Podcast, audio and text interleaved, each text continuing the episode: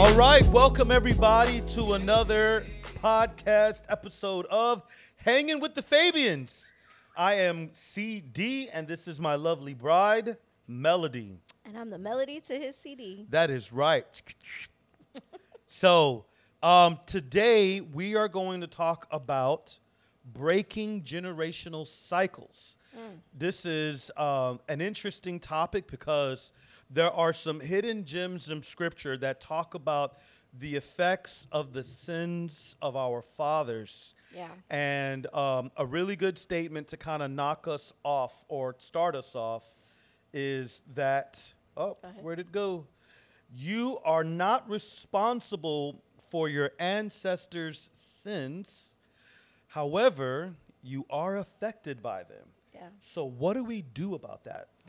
Yeesh. So this might be new for people, Yeah. you know, because they think, you know, when you're born, you you have your life and you start your family and you do you and you're not affected by your family, Mm, but you are affected by your family. right. I think about you know our DNA that even you can pass on generational trauma. Right. Research has shown. So I, I watched something recently. Well, it wasn't recently, but some time ago that with um, organ transplants, like a like a kidney organ, like transplant. organ donor. Yeah, yeah. That when the transplant has been made, there have come in some cases reports that people started having cravings, um, memories, or dreams that are not related to the indi- the the, the new individual. hosts. Whoa. Yeah, yeah. So, So it's, it's, like body parts have memory. body parts have memory. Body Mm. parts have cravings. Uh, people who uh, never used to um, or were, were smokers lost the desire to smoke. Uh, feelings of ang- and like Yes, there is a book out there called The Body Keeps the Score, um, where it literally talks about how, if you've been through trauma, whether you a marine, you know, who's in the war, or somebody who went through sexual trauma, Yeah. like you may not be thinking about it, but your body literally is holding that trauma. right. So physically speaking, that trauma can be transferred in the cases of these transplants from person to person. So Pretty now, wild. When we go to spiritually, Sure. how do we end generational cycles? Like if our parents have done stuff and our parents and our grandparents and their parents have done stuff, what does the Bible say about how it's passed on to us or how do we break that? Like what does the Bible say? So Okay, well, that. first let, let's just kind of put a, an understanding to this. Uh, some of these things are circumstantial. Some of them are spiritual, and there's a there's like Mm. combination. So let's think of someone who's coming out of um, a an an abusive background. Let's say let's say uh, alcohol abuse. What you're going to find is that there's an individual, uh, a, a- a father, unfortunately, who's abusing alcohol, maybe maybe even a mother. A child grows up seeing that, and um, they may make an internal decision. I won't do that when I get older. Right. But then life happens. They find themselves in similar circumstance, uh, stressors at work, stressors, uh, what is stored memory from what they saw, and then they unfortunately repeat that behavior. Okay. So that's somewhat circumstantial, but there's a spiritual element to it too. And it's hard because sometimes we, we, we got to wrestle with this. Um, when God introduces himself, when he reveals his character and his nature to Moses in Exodus 34, verses uh, 6 through se- 6 and 7, he says, he, he introduces himself as Yahweh, Yahweh, a God most compassionate and gracious, slow to anger, abounding in loyal love or in steadfast love, forgiving um, transgression, iniquity, and sin uh, to thousands, uh, to thousands, Thousands of generations. generations. And in the Psalms, it, it, it, it kind of highlights the idea to those who love and accept me. So there is this like very generous, loving, forgiving God in his characteristic. And then he continues on to say, but by no means clearing the guilty, God is judge, right? Visiting the sins of the fathers unto the sons down to the third and fourth generation. And again, the, the concept there is that to those who hate me and reject me. So the concept of love and hate has not as much to do with emotion, but as it is with acceptance or rejection. So I know it's in Exodus 25. Is it also in Exodus? Yes. Okay, so so read the read the 21. Yeah. So it says, You shall not bow down to them or worship them, for I, the Lord your God, am a jealous God, punishing the children for the sin of the fathers to the third and fourth generation of those who hate me, but showing love to a thousand generations of those who love me and keep my commandments. So those are the 10 commandments and he's getting down to the commandment about Don't have any other uh, not having other gods. So start with identifying who he is, and in the context of the other nations around Israel, that we're going to entice them to worship in their ways and to worship their gods. What's going to be problematic is um, it's he's going to view that as breaking the terms of their covenant and the covenant is being proposed as like a marriage covenant. It's called the suzerain covenant, and and it's it's it's very typical of a large of a uh, the responsible or the authoritative party setting terms that the subordinate party would would agree to. In the context of God and Israel, it's viewed much more of like a marriage covenant because there's a relationship there. If you break that covenant, there are consequences. But notice the contrast in the Exodus 34, he's revealing further his character. God is much more forgiving unto thousands. The Right, implication right, is right. generations hmm. for those who are accepting of him. So we, we, we keep the covenant, we walk in his ways. His promises to protect us, to keep us when we, when we fail, when we fall short, to forgive us, to protect us, and to keep us. The generational curse or the generational discipline or punishment it, it falls down to three or four generations. So we have forgiveness unto thousands, judgment unto three or four. And uh, the concept the concept there to the ancient Hebrew is God is in charge of all things. So even when we are experiencing consequential uh, effects of sin, it's by God's sovereignty and how He has set things up. So the language of I will visit or I will punish the sins, it's this idea of like, this is the natural consequence, the spiritual consequence of sin, and it's also applicable. It's, it's consequential and it's applicable. They viewed it that God is doing this and that it's circumstantial. Now, what's the purpose of that? The term punishment, think about our children. The idea is to correct the wrong path. So mm-hmm. for three or four generations, the consequence of the sins taking place, the idea of it is to get you to course correct, to come back. Not just you're doomed. Right. That's It's good. it's not about doom and gloom. It's Yeah. about course correction. So hmm. the same way that we punish or discipline our children, you're grounded. It's for a reminder not to continue in that way. Yeah. The grace of God is I will allow this for three or four even generations. Yeah. So that you can see, wait a second, there's a this. cycle happening here. Yeah, we don't want this this. happened to my dad. This happened to my granddad or mom. I'm done with this. Mm. Yeah. And it will help instigate a change. That's good.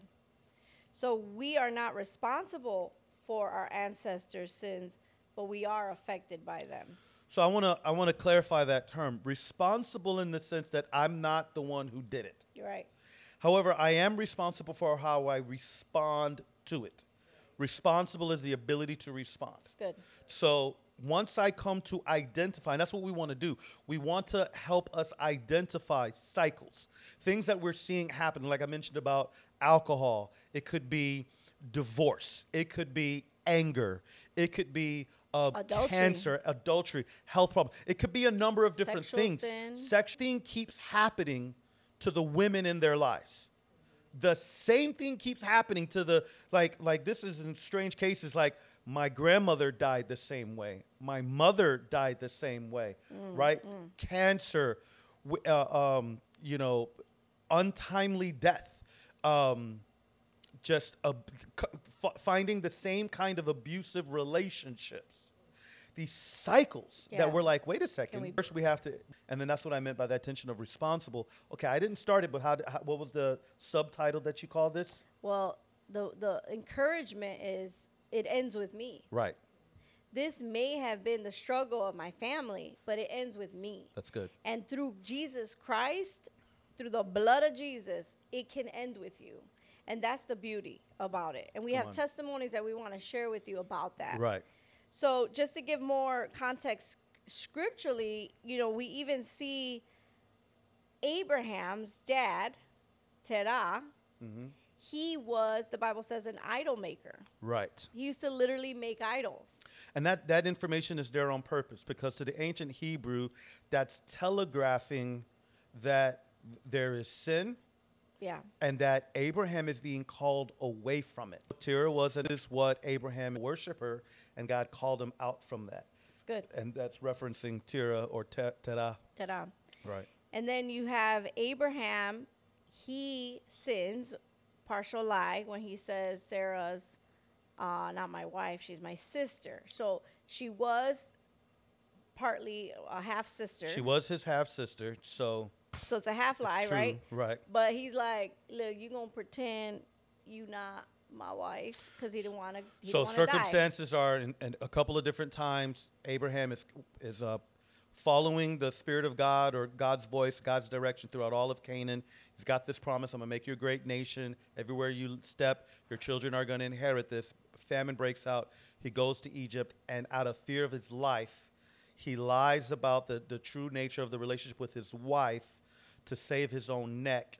And so it starts to highlight, and I love that the Bible does this. Like, it holds no punches about the character of our forefathers in faith to show us that it's God who is the main hero here. Yeah, it's good. Abraham is the father of faith, but God is the one that is the hero. He's the one that's overlooking the sin, healing the sin, using the the, the, the weaknesses despite he's using this man despite weaknesses, Yeah. which gives us hope as we read it. But what is happening?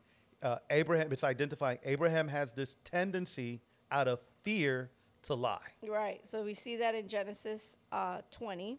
Right. And then um, in Genesis 26, we see his son Isaac and Rebecca, And he does the same thing. and he lies.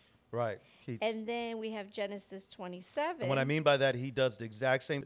I know, I know at least one of those times. I think both of the times, Pharaoh and Abimelech, Abraham does it. But notice, Ab- uh, Isaac is not even born yet. You're right. That's what I was going to say. He didn't see his He father. didn't see his father actually lie. Yeah. He, he, there must have been seen in different contexts.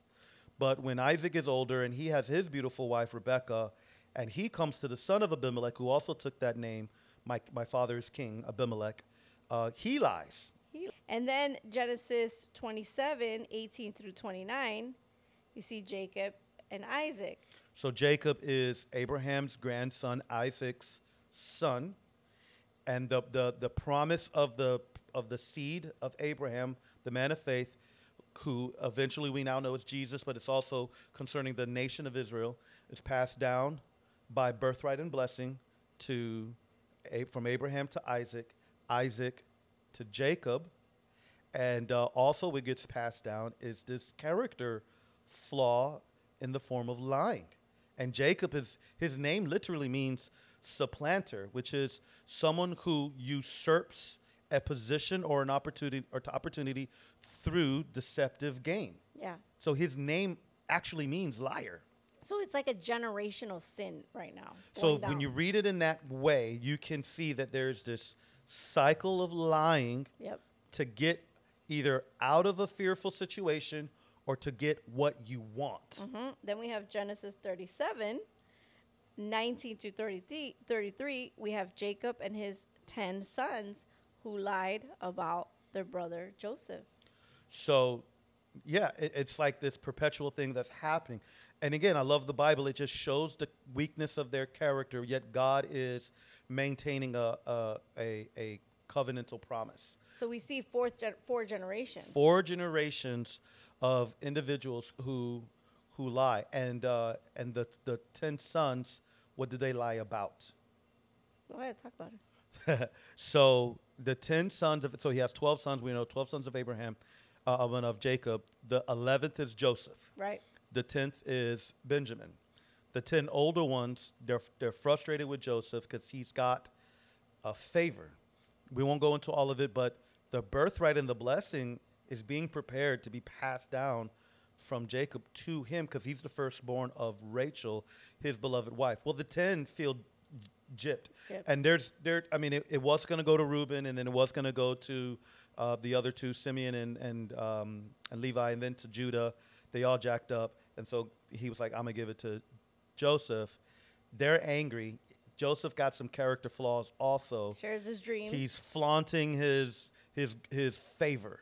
They're frustrated, so they lie while they're out in the fields and say that he was mauled by animals, but they sold him into slavery. right. Which, though they meant it for evil, Continual and perpetual lying Generational. generational cycle eventually put one of their own in bondage.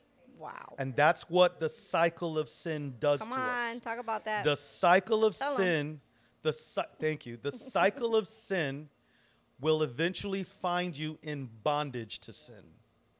And that's crazy because it didn't get checked in abraham's line. It didn't get checked in isaac's line or a generation. It didn't get che- checked in jacob's generation. It didn't get checked in the 12 sons generation. And so what happens is it ends up putting them into bondage. Wow. or at least Joseph. So there, there's some there's some concepts here that we can kind of follow a thread for and mm-hmm. and see. I don't I don't even want to call it allegory. It's more of like themes that we can track and learn from.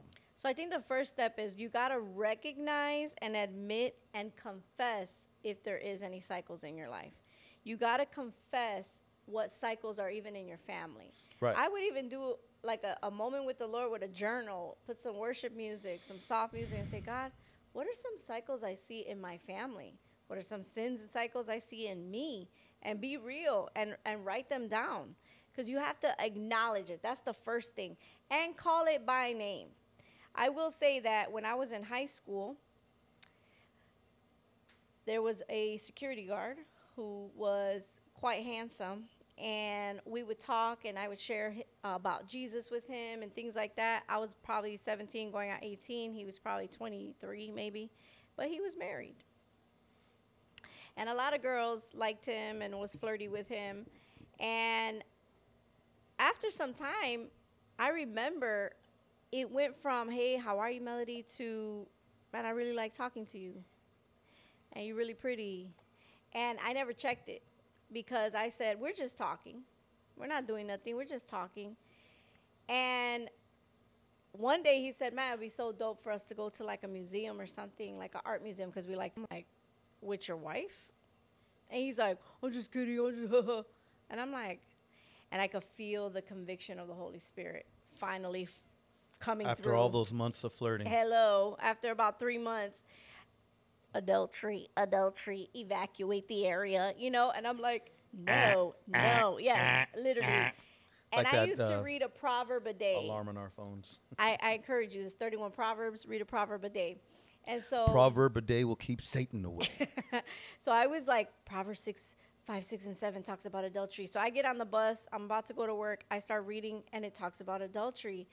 And as I'm reading it, I'm like, Father, forgive me. I think I've been letting this guy say these nice things to me. I don't say anything back. You know, like I'm innocent. And I feel the Lord saying, You're stealing from his wife because he shouldn't even be thinking about you. Admitting adultery, you're on your way, God. And I remember confessing it, Father, forgive me. And then I'm thinking about adultery that's been in my family line. And I'm like, in the in the bus, like, oh snap! And I could feel the enemy say, "Yeah, you're gonna fall into adultery, just like people in your family. Like this is in your blood." Okay, that's a lie. I said, no, I got the new blood of Jesus. Come on. And I'm not going to fall into it. adultery. And it ends with me. Right. And so, right there in the bus, whoo, my hair stand up. I just said, I, I ain't doing this. The second thing after you confess is you got to cut it off. Right. You got to confess your sin, God forgive me, and now I got to cut it off. Mm. And so I go home, I repent, I go back to school. I say, hey, this little, I don't know what this is, is done. And he's like, we don't have nothing here. What are you talking about? And I'm like, yeah. And then he whispers, he kind of gets close and he goes, well, what if I left my wife? And I was like, I thought you said they went in here. I was Right. like, nah, man, the Bible talks about this. He, oh, what? Where? I was like, I showed him. And he said, I said, the Bible says you'll be disgraced in front of the assembly. And he said, what if I don't care? I said, well, I care. And at that, at that time was Kirk Franklin's GP. I was like, Jeep. no. And we said in another podcast, which you got to check out when we share hey, our story, is obedience is inconvenient. And I That's was at a big high school, and he was at a certain part in the security uh, door, and the Lord was like, "You will not go through that door this whole year. You will go through a different door, which is further away from your bus stop, because obedience is inconvenient." And I did that. At the end of my senior year, I did not talk to him for months. I was graduating, and he said, "Hey, can I talk to you?" And I was like, "What?" And he's like, "I just want to tell you what you did was the right thing." And I said, "I know." He goes, "I know this is gonna make me look worse, but I want to let you know that my wife was pregnant when I was trying to like you know flirt with you and stuff, and it wasn't right. He like he got to- convicted, To, look worse, but he did. But it's like the Lord convicted him, and I was like, "Well, praise God." Because you, you know, because you made, you obeyed the Lord and made a good decision to be inconvenienced, to even avoid. So, so because you took it serious, it reflected a seriousness back to him. yes, And- yes, And, thank God he was able to reflect. yes. Yeah. Praise God. Yeah. And then fast forward, we're in college now, graduating college at this point. He visits my church. And when he walked in, I was like, oh my God. And then I'm like, oh, wait, I didn't do anything. Mm. Woo, the, The beauty, peace. the, the peace of a clean conscience. Come on. Ooh, it's so good. And I was like, I'm going to go say hi to him. I was like, hi, God bless you, brother. And he's like, hey, yeah, my mom goes here. I'm like, your mom? Who's your mom? I knew his mama. I didn't know I knew his mama. And those two little kids in my um, mm, Sunday school class was his children. And I thought, oh my God, my Lord, I love you, Lord. I grabbed my Bible and I said, God, I love your word. I love your word. I love your word. I love you and I love your word because your word is protection. I find it interesting the part where you said um, you reflected on your generational line. Because in our testimony, we even talk about how you were led to um, be single for seven years.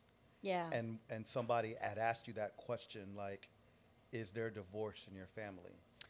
okay, so to give, um, Well, so Melody, when she was younger, made a, a, a commitment to be single for seven years. yeah, from 20 to 27, Right. which was a very difficult decision. But part of the confirmation of that decision was you submitting it to people, right? Because you felt this conviction. to spiritual leaders, yeah. And one of the spiritual leaders had just happened to ask you if divorce was part of your family line. And um, you were like, yeah, you recognized it, Yes. that it was. Yeah. So what I'm identifying is that there's multiple times where God is presenting to you Mm-hmm. that there is a concern to to address what had happened before you Right. that you're not responsible for, Right. but wanted to continue to affect you down the line. Yeah. And in this context, it had a lot to do with relationships. Yes. You see what I'm saying? So it's it in that instance when this person said, "Do you have divorce in your family?" When I was like, "Man, I feel like God wants me to be single for 7 years." Like, "Why?" He said, "Is there divorce in your family?" And I'm like, "Yeah." He's like, "Most people after they marry at 26 tend to stay married. Maybe God's just breaking divorce in your family." And I'm like, But that terminology, like, yes, he used the the statistical wisdom behind it. Yeah. But then his reasoning to go forward is maybe God wants to break. yes, breaking that generational, Generational cycle. cycle. Yeah, So what we're doing now then is we're going to identify three steps to breaking unhealthy generational cycles. We're going to look at recognizing, um, renouncing, and reversing. that's good. The first of which you're just identifying is recognizing, like recognizing that it's even there. Yes, Because I think sometimes people hear stuff like that and they can throw it off like, ah, that's not a thing. yeah. Or I don't need to make this decision based on that. Like, that's not a thing. That has Right, nothing to do with me. Right. But but part of the first step is really recognizing. You just shared a couple of stories Yeah. where because you took recognition, you were able to make decisions taking it seriously. Yes. Right? Yes. Yeah. That's so good. um I don't let me think here. Renounce mm, okay. Well, something popped in my head. I was just thinking scripturally about Ahab. Okay, because another thing that you referenced with um, the security guard was you you could hear a voice. You said you you heard a taunt Yeah, from the enemy. from the Mhm. enemy, right? That uh, the same thing is going to happen to you, Right. Almost like you can't control this. right? And it was like, nah, I could break this, you know, through Christ. Right. Um, but I had to confess it. I had to call it out, and I had to reverse it by actually cutting things off. So what I want to park on though is part of the recognition is that spiritual warfare is real Oh yeah, come on. because we, we can identify the cycles in the sense of patterns, Yeah. but we have to also recognize that there are spirits that mean us harm mm. that will antagonize and you may ask how do they even get entry what have i done something wrong Yeah. It- No. right? You, you got You hadn't even sinned. I'm saved. yeah. No. Once you get saved, you're entering a battlefield. Once, okay, well, yes. I mean, so let's say it this way: once you were born, you're already in a battlefield. Once you get born again, you're identifying that battlefield. And I don't think enough of us are identifying the battlefield. Yeah. We're still ignoring Yeah. because we believe in God, we say be- we believe in Satan, we read the scriptures that Jesus cast out demons, but we're not necessarily engaging in faith, our faith walk, with the reality that it's there. Yeah. So you like those antagonizing voices that you heard, you weren't talking to yourself No. No. For sure. right? And I'm just I, like I just parked there for a minute. I mean, we don't have to spend a lot of time there. We're not going to talk about like the ministry of deliverance or demonization and things like that. But just taking note, like part of recognition, is that there is a spiritual war going yes. on, Yes. and and I think this is important too because sometimes we might ask the question, "Have I grieved God?" Have I opened up some door? Mm, no. Did I do something that goes back to that original statement? Like I'm not respond. You're not. Re- you didn't commit any divorce. Right. You haven't committed any adultery. Right. Right. You caught when you were flirting and you you repented. So why why am I hearing these things? Why am I being afflicted? Why am I being taunted? What, what's wrong? You know what? It's something that has been. This is what we identify as iniquity. There is a human state of a corruption that takes specific manifestation in our bloodlines. Mm. And if we identify it as so, when we say it ends with me, Yes. we can say, I'm going to address this head on and I'm going to cut it off so that my children don't have to wrestle with this the same way. Yes. Because of ignorance, it just kept perpetuating on. Sure. And I even asked God to forgive the people in my family for their adultery. That doesn't necessarily mean, uh, you know, they're saved now. I, I, I did like penance for them type thing. No, I'm not talking about that. I'm just saying, God, forgive them for the adultery. Forgive them for this in my family. Forgive my so and so, my so and so, my so and so for what they did. And God, forgive me because I was tempted in this area and I will not in Jesus' name. And I will set up parameters so that I don't fall. So we're, we're bleeding into renouncing, but uh, this last point, and we can just dive right into that. Part of recognition is because uh, the temptation, but because you recognize Yes. and you framed it that way, you took it so much more serious. Yeah. And that I think helped to put you in the position where you are now. Yes, and I think that'll help people too because if they're not aware, they're like, "Oh my God, this h- handsome security guard, he loves me and he thinks I'm awesome," and and they're just thinking of the scenario, and they're not seeing that the devil's bigger trying picture. to destroy your life. Right. The devil comes to steal, kill, and destroy. And I think about how if you go to our love story, our st- story ended up in the newspaper. I think the devil wanted me in the newspaper that I had sex with a security guard at my school. You see what I'm Christian teenager found with yeah, they wouldn't say my name, guards. but I know who's in the newspaper. Yeah, you know, I think about. She was Okay, we don't want to she go. was uh, the the Bible teacher for his children. Oh my goodness, I don't think they would. But say- that's what but that's what Scripture says, right? That you will be disgraced in the assembly. in front of the assembly. Right. And so the word came to life in that moment. All right. So we talked about recognizing. Um, we gave some scripture about like how God treats the rejection of Him and His ways. How He is serious about sin. Yep. That punishment is with the intention of course correction, but there is a point where He says, "All right, well, they're going to just then be destroyed." Let this came in my mind. I'm just going to test it and submit it. I was thinking about Ahab, King Ahab. So um, when you think about dynasties, dynasty is like a family line that continues uh, a rulership.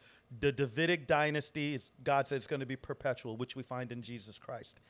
Ahab is the son of a king before him named Omri. They both did evil. They led the children of Israel into sin. Ahab did it much more so when he married Jezebel and brought idolatry, which you we read from Exodus 20, you're not supposed to do. What happens? Um, God uses a prophet to say, it's time for Ahab to die because of the sins that they won't repent from. They are hating, rejecting God, right? So there's this image of God holding counsel, and a lying spirit said, I'll put a lying spirit in all of his prophets, and they'll lead him to do it. In another version, it gives further detail that when Ahab found out that uh, God had also pronounced the loss of his kingdom, he repented. And when Ahab repented, Elijah, Elijah tells him, and Ahab repents, and he put on sackcloth and he fasted. God then goes and tells the prophet, Tell Ahab that because you have responded this way, I won't do it in your generation, I'll do it in the next. The decree still comes, but I just, I don't know, it came into my mind like third or fourth generation, and he still brought forth the judgment. Because even though there was, rep- there was repentance or there was fasting, the decree had already go out and the third and fourth generation. I'm not quite sure. There's just something there about that. That again, as I was talking about how God utilizes grace and patience, but there comes a point where He says, "All right, well, uh, you know what? This particular, in this case, the the kingdom, the authority, the influence is going to be lost." And um, but you prevented that from happening in your generation, what God had called you to. Something was in my mind about that, and how even when a wicked people, just for a moment, apologize, they don't apologize, repent and feel bad, but he didn't change his way. They didn't course correct. They just repented and uh, just well, he fasted and was broken. God responds. So how much more so when people like fully repent and course correct and humble themselves before God? Amen. I don't know. Maybe that's a hopeful, hopeful word. Because I, I, I feel like that word of punishment just comes so hard, but it, it's just God's ways. He's a he's a just judge. So the next thing is after we, you know, rec- right, and then we Well, need wait, to. when you say renounce, yeah, let's talk about that. okay, so Because I talked about repentance and confession, but what exactly is it to renounce? So I'm reminded of Daniel. Uh, Daniel is experiencing the consequences of so Daniel's of noble blood. He's he's of the noble line from David, and David has multiple sons, so it's not the kingship line, but it is the Davidic um, noble family, and they are the ruling class, if you will, or the people with authority in the land. And he's reading through Jeremiah in the exile. They've been hmm. kicked out of the land. God said he was going to do it many, many, many, many, many generations, and he finally does it. The, the patience of our God. And yet he keeps a remnant in Israel. The rest are in Babylon. They're exiled, and it's for a period of time. And then they're going to be able to be brought back. Daniel reads this through the prophet Jeremiah, which is kind of cool when you're reading about a prophet who was reading about another prophet. and he identifies, like, okay, there's supposed to be 70 years or, you know, seven uh, jubilees. Um, and then there's going to be restoration. So he goes and repents. I think it's chapter 9. All of chapter 9, he identifies it and, and it goes through this time of repentance. He repents for the sins of the fathers. He repents for the sins of the entire congregation of Israel.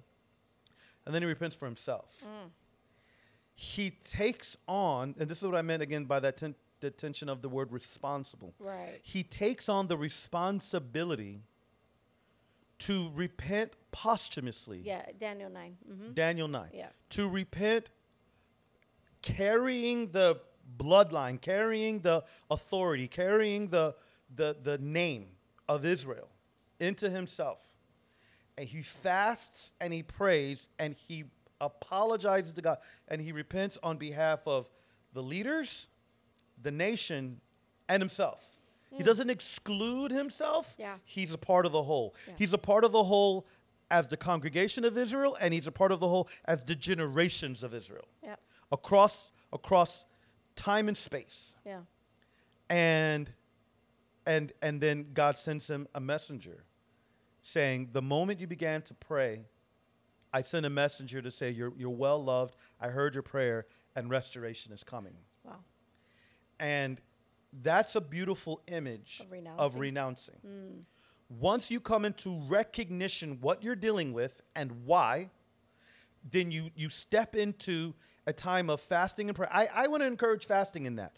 But uh, because the idea behind fasting in the Old Testament call it afflicting one's soul, humbling yourself before the Where Lord. Where you literally say, I'm not going to eat breakfast, or I'm not going to eat lunch, or I'm not going to eat dinner, or, or I'm not going to eat this whole day. or I'm just I'm not going to eat 4 days. I'm just going to drink water or whatever it might be. For Daniel, he restricted in that and he's old at this point, right? So if he fasted anymore, he probably would have died.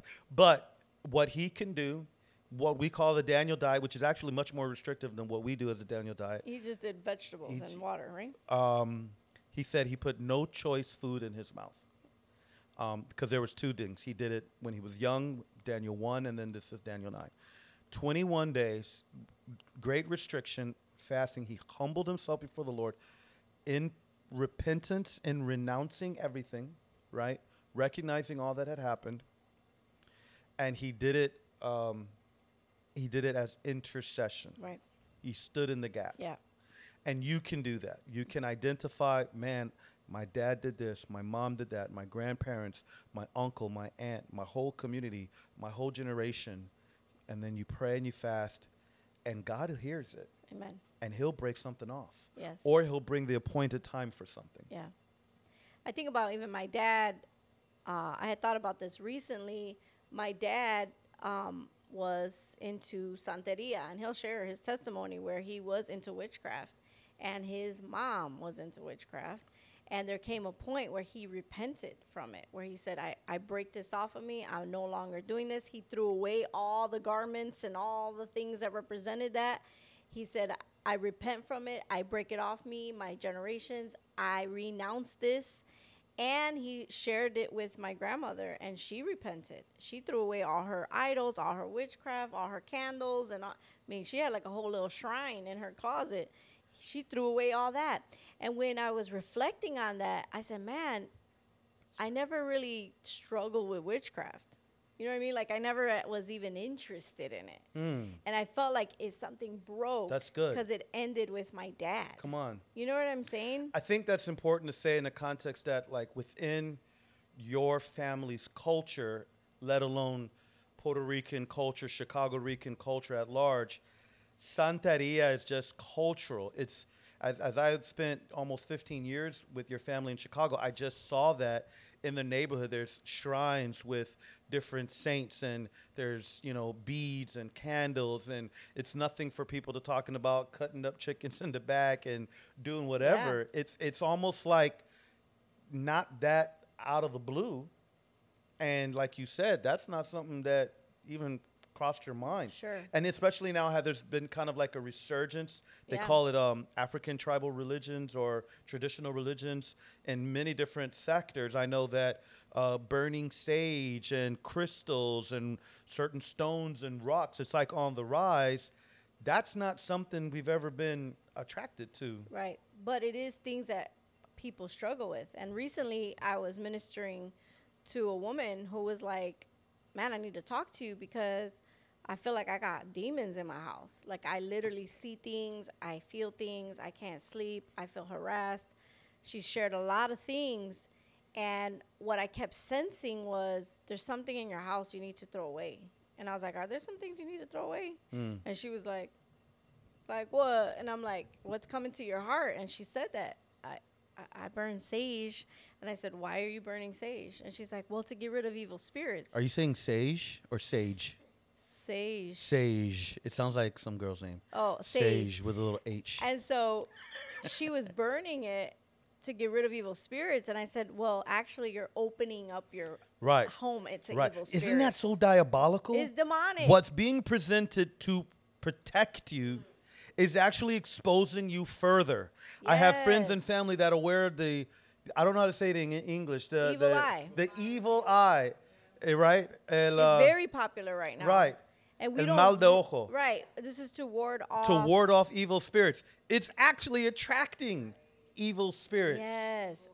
The, The evil, evil is eye. called an evil eye for a reason. No, but in No, their mind, they're like, it keeps away the eye on eye. the evil. It it will it'll you know I see you evil thing and try to make it go away. or the eye of Horus, which is connect. We don't realize how ancient.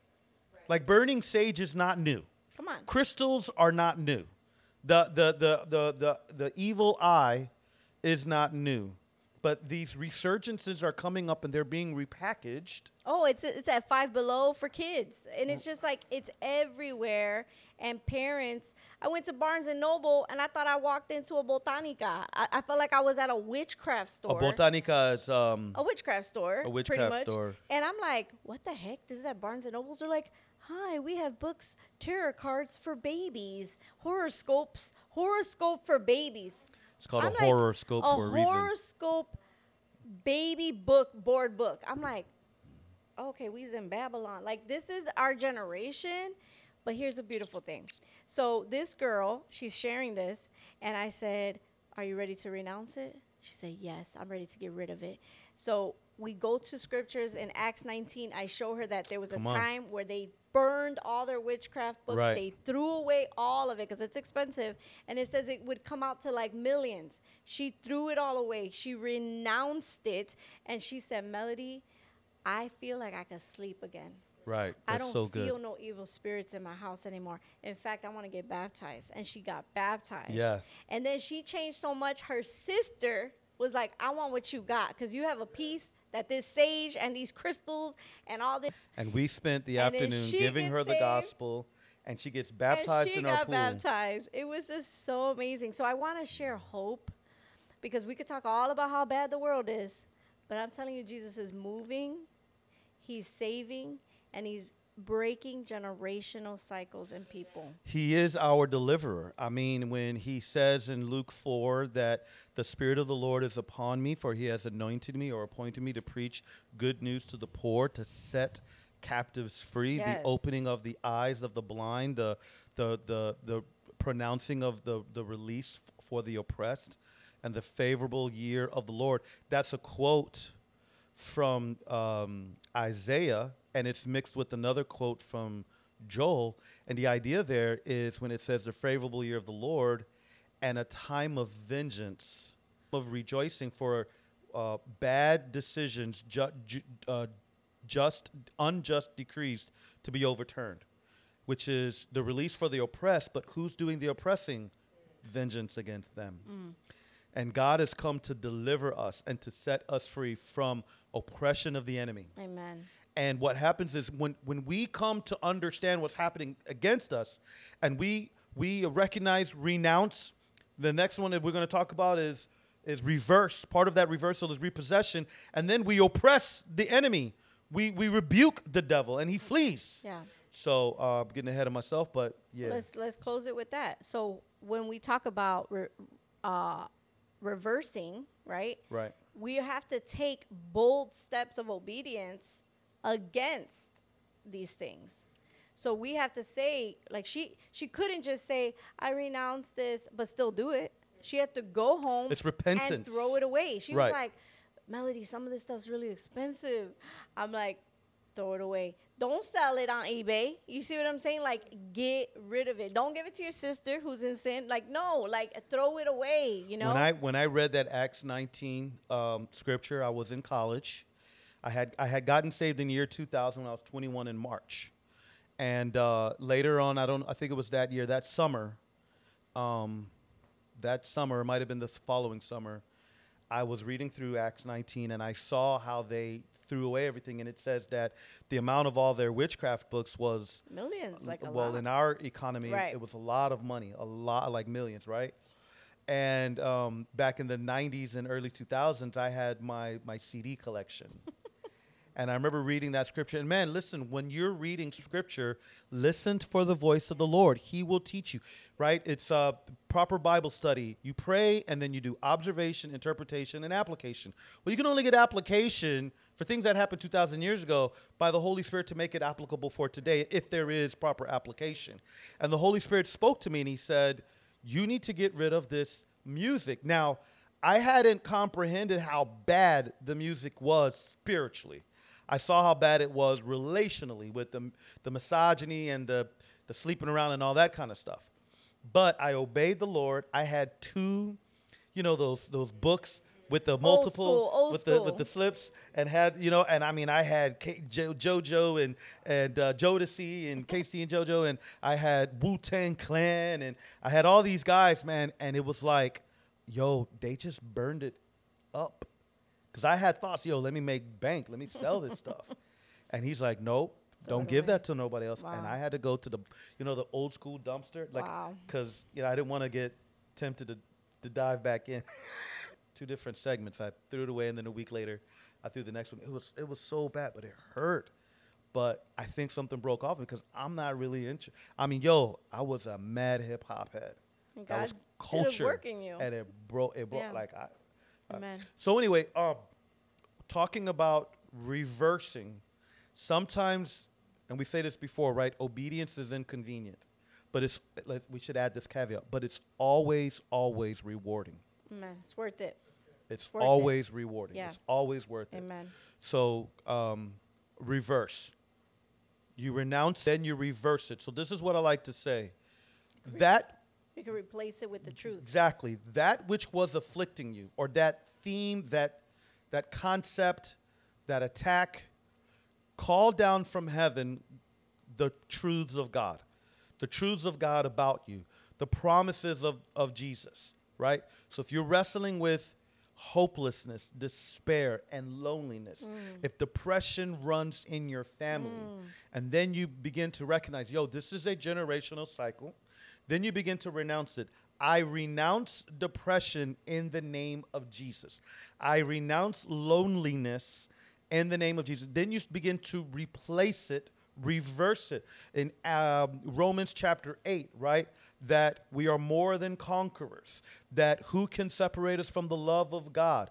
J- uh, John chapter 14, I will not leave you as orphans. Amen. Joshua chapter 1, I will never leave you nor forsake you. Oh, man, you just proclaim these things truth. over yourself. You proclaim the because you can't just renounce. You can't just rebuke. You can't just uh, uh, uh, like like uh, throw off. It's like you got to take bold steps of obedience while you're replacing truth. You're replacing those lies with the truth in renewing your mind. There you go. You got to renew your mind. Right. If you don't renew your mind, you will go back to old patterns. And so the good news is that God Say that again. If you do not renew your mind, if you don't renew your mind, you will go you back will to go old back to patterns. That is so so good. Yes. That's part of reversing. yes. If you do not read right, so that's Romans chapter 12 verse 2. If you do not renew your mind through the word of God, meditation on the word, you got to sit and ruminate, chew over that word over and over and over, replay because the lies have been working in your heart for years. Yeah, exactly. So it takes time and Yep. intention. And you replace it, and then when it comes back up, you play. So here's a practical thing. I, I- I had an issue with lust while in college. Frat boy, athlete, on the campus, you know, trying to be somebody that God did not call me to be. Get saved, struggling with it still. I wrote down 1 Corinthians chapter 6, verse 12 through 18 on a strip. And I put it in my wallet. And every time I would walk on campus and I would see something that I, someone I was attracted to in an inappropriate way, thoughts would cross my mind. Because Jesus said, if you so much as even look at a woman with lust in your heart, lust after her in your heart, you've already committed adultery. I didn't want to commit adultery. Thank God for the blood of Jesus, but I was trying to reverse. So I, I re- and I would pull out that strip and I would reread it. Uh, 1 Corinthians 6, 12 through 18, right? That the body is, uh, is the temple of the Holy Spirit. Flee from sexual lust. You know, why would you give your body to a prostitute? All that kind of stuff. And I would rehearse it and I put it back in my wallet and I go. And I would read it again. And I, I ruminated and replaced the lies. Dang, I want to get that. Dang, I would try that. Dang, that. And change my mind thinking she's a daughter of God. She's made in the image and likeness of God. It, you know, so forth and so on. And read this: My body is a temple of the Holy Spirit, uh, which I've been bought with a price. Therefore, you know, you know, do not commit such. And I'm renewing my mind. How you see women Right. and and how it's affecting you. Right. And that renewal of the mind brought me to a place to where now I had a new track of thought, New train of thought. Yeah. new track and new train of thought. yeah. Amen. And when we're breaking generational cycles, this has been perpetuated for generations. right. So now we have to renew that mind. And so that might be an idea like write down scripture Yeah. and pocket it and make it memory verse and meditate on it. Amen. So this is good. We could go into so much more, but this is what we're gonna uh, give you guys today for our podcast. The encouragement is we can break generational cycles, and it can end with you. And um, let's not give up. God is with you. God is for you. God loves you. And um, the things that you're seeing in your family, the things that you feel like, man, I feel like I can't get out of this, you can. Even with things from hoarding to poverty. Like there's things we can break in our family that we have seen through Jesus Christ. And it's uh it's deep. It could be a, it's a whole book that could be done on this. Um, but I think that I think this was good. All right, so recap what we talked about. We talked about renouncing. We, I'm sorry, we talked about recognizing, like a, a statement we can walk out on. We, w- we want to set in motion a life giving cycle. We want to break the unhealthy generational cycle for a life giving cycle. Yeah. Become a cycle breaker and a legacy maker. Amen. Well, thank you for listening to uh, Hanging with the Fabiens podcast.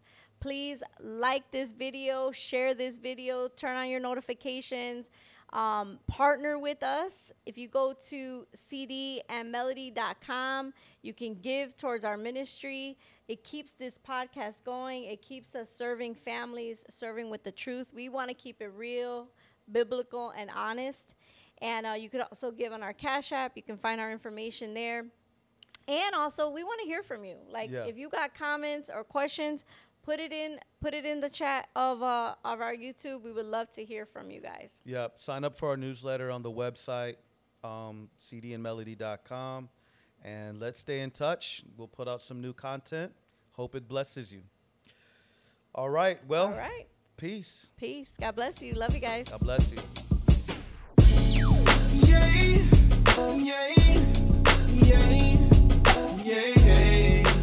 Hanging with the Fabiens is produced by Renald Abel with the support from Judith George, editing by Renald Abel and Will Fancham. and video recording and audio production by Renald Abel.